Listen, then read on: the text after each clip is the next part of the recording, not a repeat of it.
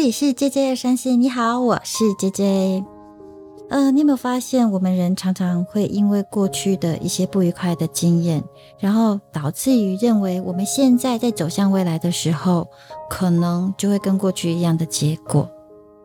还记得上一集吗？我说的人不是不能改变，而是因为几个原因。其中你们觉得最主要原因是什么？其实是自己。因为我们自己选择让自己不能改变，或者我们觉得自己是无法改变的。就像我认为过去我在感情世界里头总是受伤，然后总是被欺骗什么，甚至就觉得被不公平的对待，以至于我现在我选择独立，保护自己不要再被感情所伤害。那至于未来，即使我真的发生了有一些新的感动，我也告诉自己说，哎呀，那个只是一个包装在糖衣下的荆棘。我相信你一定也跟我一样有这样子相同的或类似的经验，因为我过去的经验或我们过去的经验，让我们现在做了某种的决定，也让自己在未来的时间里不再发生。可是你有没有发现这样的情况好像一而再再而发生？我就是这种感觉，就感觉怎么好像宿命论一样的，就是一直纠缠自己，怎么老是同样的事情都一直在发生，挥之不去呢？话说，你有看过一个人往前大步迈进的时候，可是他的头却往回头看吗？应该不太可能吧。所以我今天要来跟你们聊聊被讨厌勇气里头分享的心理创伤这件事，以及到底过去对于现在的我们会导致什么样子的感受。那么这个感受到底是借口呢，还是真的是可以借来当做未来的勇气呢？当然还是借口了。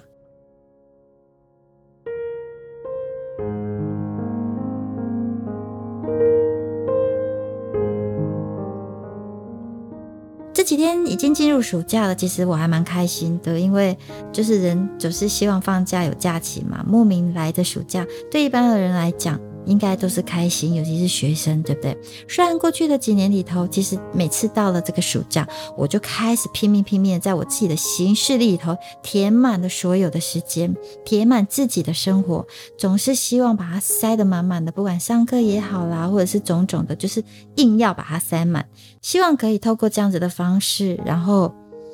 冲淡自己一切，不管是不想面对的事情也好啦，或者是一些伤痛，或者是一些投资失利的荷包伤痛等等的，让自己感觉好像日子过得非常非常的充实。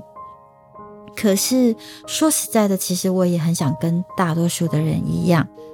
不想要把日子填得这样子的满，希望可以到处去走走看看，让自己疲惫的心灵可以得到解脱。不过还好今年确定也没有办法像以前这样把自己的行事历塞得满满的，所以我选择让自己可以好好的沉淀一下，重新去思考安排接下来我的日子该怎么做，可能偶尔阅读，偶尔散散心，或者是放空一下自己的心灵，让自己就是真的可以得到放松。就像我的一个听众跟我说，早上起来偶尔就是拉拉小提琴啊，可能也觉得这样子的生活非常的愉快，而且可以让自己的心静下来。所以如果这样子的生活可以一直维持下去，真的不知道该有多好。那我们就先坐下来好好的泡杯茶，慢慢的来聊聊我们今天的话题吧。心理创伤到底是什么呢？其实我觉得我们每一个人其实都有这个镜头哪怕就是只有小小的一点意识上的一个小小的挫折感，可是我们会一直累积，就会引起后面的一个连续的反应。这要怎么解释呢？就其实我前几集有讲到情绪，对不对？我有教你一个方法，而那个方法可以让我们了解到一些细节。我再来帮你复习一下好了。就当我们的外界产生了一些些许的变化的时候，我们就会透过5个感受去接受这些讯息。比如说你现在用你的手好触摸你的脸，那你能分辨得出来这个触觉到底是由你的手传递给你的感受，就是让你感受到，还是用你的脸传递让你感受到呢？所以不管你决定是用哪个触觉反应给你的意识，可是呢这个讯息就是一样都是透过神经传达到你的大脑，然后经过你的大脑汇整之后，就会整理出一些选项，然后这些选项再决定交由你的意识决定你要怎么样做选择。如果你选择手的触觉，那你的认知就会认为那是手的一个反馈。那如果你的意识选择是脸部肌肤的触觉，相对的你的认知就会觉得这是你脸部触觉的反馈。所以我之前讲的讯息、感官、感受、意识、意图，这五个就是我之前分享有关于情绪反应的这个流程。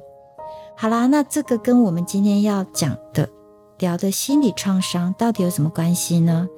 其实非常的有关系耶，因为刚刚我讲的那五个过程其实是我们接受这个世界一种通用的管道以及方式跟反应。那这个过程当中如果没有得到很完整的解释，我们大脑就会像电脑那个 bug 一样的小短路。那这个小短路简单来说就是我们每一次接受到的这个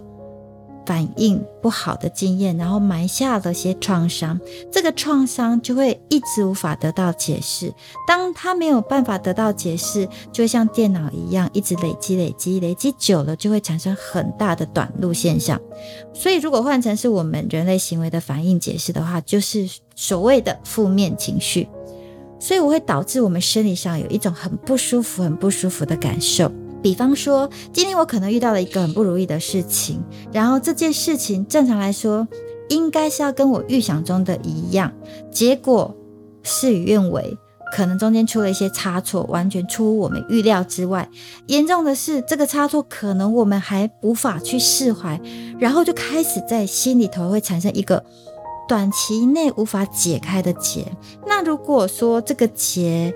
让我们一直存在的话，可能下次在遇到类似的状况的时候，我们的心里头就会开始先做一个预防措施。那这个措施的反应可能就会产生一些不好的情绪、不好的感受，或甚至一些有不好的言语啊，或者是行为出现。比如说，好，你现在遇到你的伴侣哦，他可能突然会出现讲电话或看手机的时候鬼鬼祟祟的，他可能以前没有这样子过，可是突然出现这样子的一个行为被你发现了，他是在和其他的异性互动，可能暧昧啊还是什么样子的关系，因而你们大吵一架。可是这样子的经验会导致你无法释怀，所以呢就在你的心里埋下了这个创伤。等到下次你的伴侣或甚至你可能未来遇到的交往的对象有类似这样的举动的时候，哇，完蛋了，你就可以开始启动那个模组，就是你当下之前那个感受不好的模组。所以你就会理所当然的认为说，这次跟之前发生的那一次是一样的，他又开始可能跟别人有暧昧，或是鬼鬼祟祟，或者是有问题。虽然那样子的结果其实真的被我们猜中的几率其实还是蛮高的，但真正你有没有发现受伤的还是我们自己，导致我们可能会慢慢的去面对类似的这样的事情的时候，我们就没有办法保持着客观并且用第一次遇见时的心态来看待当下的这件事情。也就是说可能过去伴侣在讲电话或是手机鬼鬼祟祟的时候，在没有创伤的时候，其实你是没有反应的。可是因为你有了这一次的创伤，在我们脑子里就会开始有一些预设的想法，就是那样子的创伤、过去的经验，导致我们无法真正的看清事实的真相，来去面对现在此时此刻正在发生的这件事情。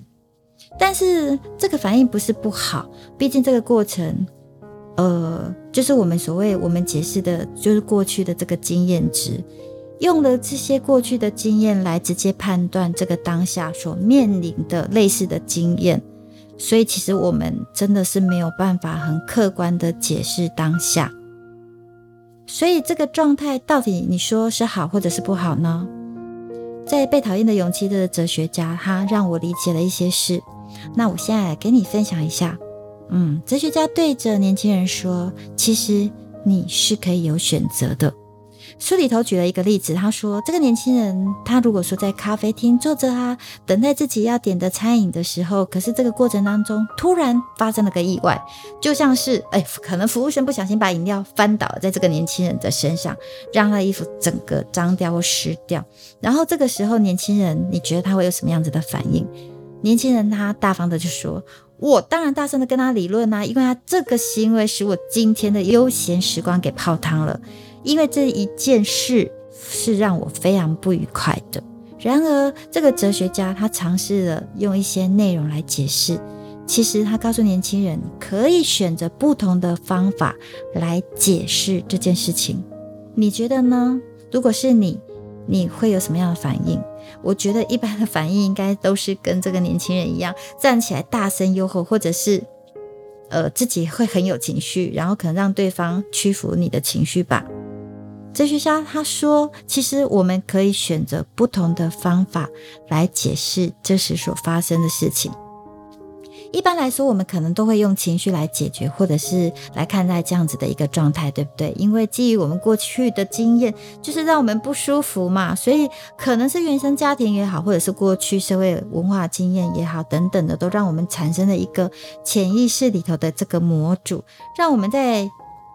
应该是说让我们可以节省大脑的思考，因为我们直接选择过去所认为最快最简单的方式来作为我们情绪的反应。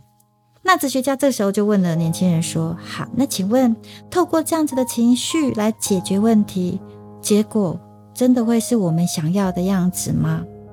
应该不见得吧，可能甚至会闹得心情不好，甚至可能会让其他人觉得我们干嘛大惊小怪，只不过就是不小心而已，甚至会得到我们可能就是哎呀，那个人真是火爆浪子，或者是一个情绪非常不稳定不成熟的人，对不对？所以如果你是这个年轻人的话，试问这个结果会是你想要的吗？所以啊，这个哲学家这下子又问了年轻人，那你为何会选择情绪来解决这样子的问题呢？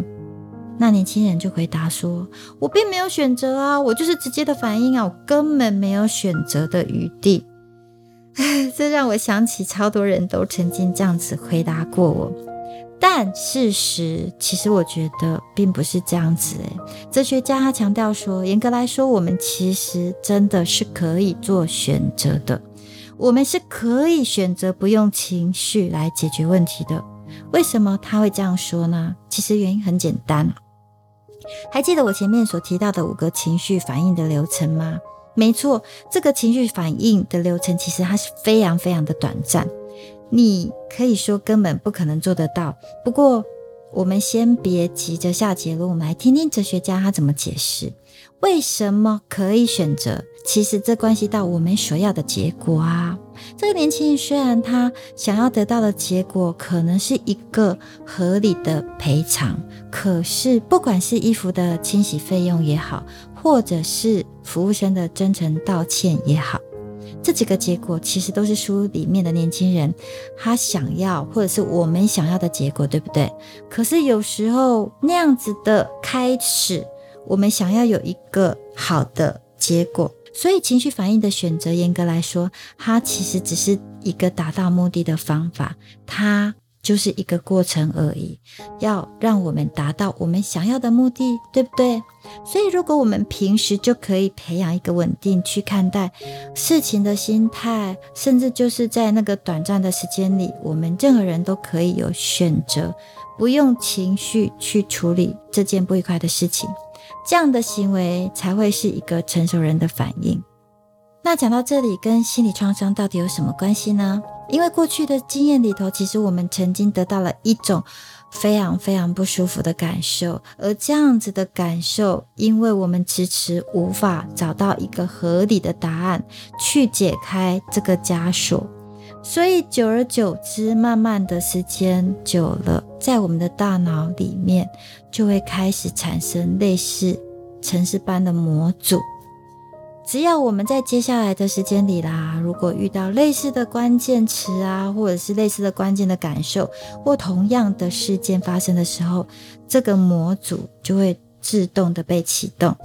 然后也就是这个年轻人他说的，我就是无法选择啊，因为他已经在这个模组里头，在他的脑子里头已经根深蒂固了。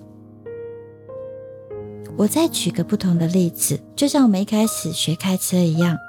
可能一开始很不熟悉，可是我们透过五种感受去收集所有的过程跟资讯，对不对？但因为经过了一段时间的累积，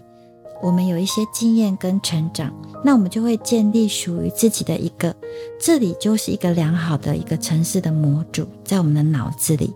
这样子我们就可以在未来面临更多开车过程当中的挑战，我们是可以应对的。所以这个开车的例子呢，就是对我们来说就是一个良善的一个经验的模组，而且是好的模组。所以我再重新解释一次，也就是说过去我们有太多的经验，累积了许多没有办法合理解释的状态，日子久了慢慢的我们也会积少成多，并且会形成一种负面的情绪模组，导致我们也容易被启动，用这样子的模组来面对可能类似刚刚提到年轻人他的状态，最后我们并没有得到我们认为或我们想要的那个满意的结果，甚至有可能更糟的一个结果。这就是为何我想要把心理创伤放在这一集里面好好的跟你聊聊，因为前面我们把它讲清楚辛苦一点，后面的内容就会比较轻松这样子。最后我想要给你分享的是如何避免所谓的心理创伤在我们的大脑或者是人生里头产生影响。第一，时间的认知是我们成为人的主要原因，因为有时间我们才会有认知，如果没有时间其实我们就没有认知咯。所以因为有认知，我们对过去是有感受的，对现在的这段时间你要做的每件事情都是会有想法的，对未来还没有发生的事情当然我们就也会充满期待，对不对？那这样子的认知使我们在这段的人生就是充满了盼望和期待，而不应该就是我前面所说的，因为过去我们不好的感受或不好的经验，然后来影响到我们现在此时此刻的想法，这样子反而会对未来的时间里产生一些负面的判断。所以我们应该要善待自己的感受，别被过去并且是无法改变的事实来影响到未来我们还没有定局的结果，对不对？好，那第二个呢，现在我们的决定会改变它在未来的价值。怎么说呢？关键就在于你的现在，你要如何做选择。不管你现在如何去解读你的过去，或者是选择解读怎么样的过去，但对未来那个结果其实都是有直接影响的哦。所以我要说的是，我们遇见任何事其实都要先思考的不是过去的那个痛苦或过去的那个经验，然后来决定我们现在怎么做，而是要去思考那未来的结果。第三，心理创伤能解释的状态其实真的很多，可能大多不外乎就是已发生的事实啊，而我们用现在的时间点去对这个过去做评价，而且是负面的。那这个负面的感受其实真的就是直接或者间接会影响到我们这个人接下来的做的决定，这样的状态其实就是已经有轻微的心理创伤的症状了。所以最后我真的很希望我们都可以成为一个健康以及对未来有盼望的人，我们现在真的是可以决定让自己更好，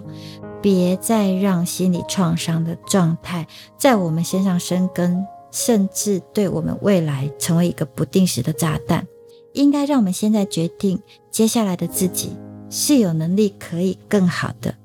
是比昨天更好，而且要比以前更好。今天我就跟你聊到这里咯，接下来还有更多我阅读《被讨厌的勇气》的分享，也期待你留言给我分享你的想法。还没关注订阅的记得关注订阅我，给我5颗星和留言，或赞助我喝杯咖啡，可以的话期待你动动手指分享我的频道给你的朋友们咯。期待下次在空中相见，拜拜。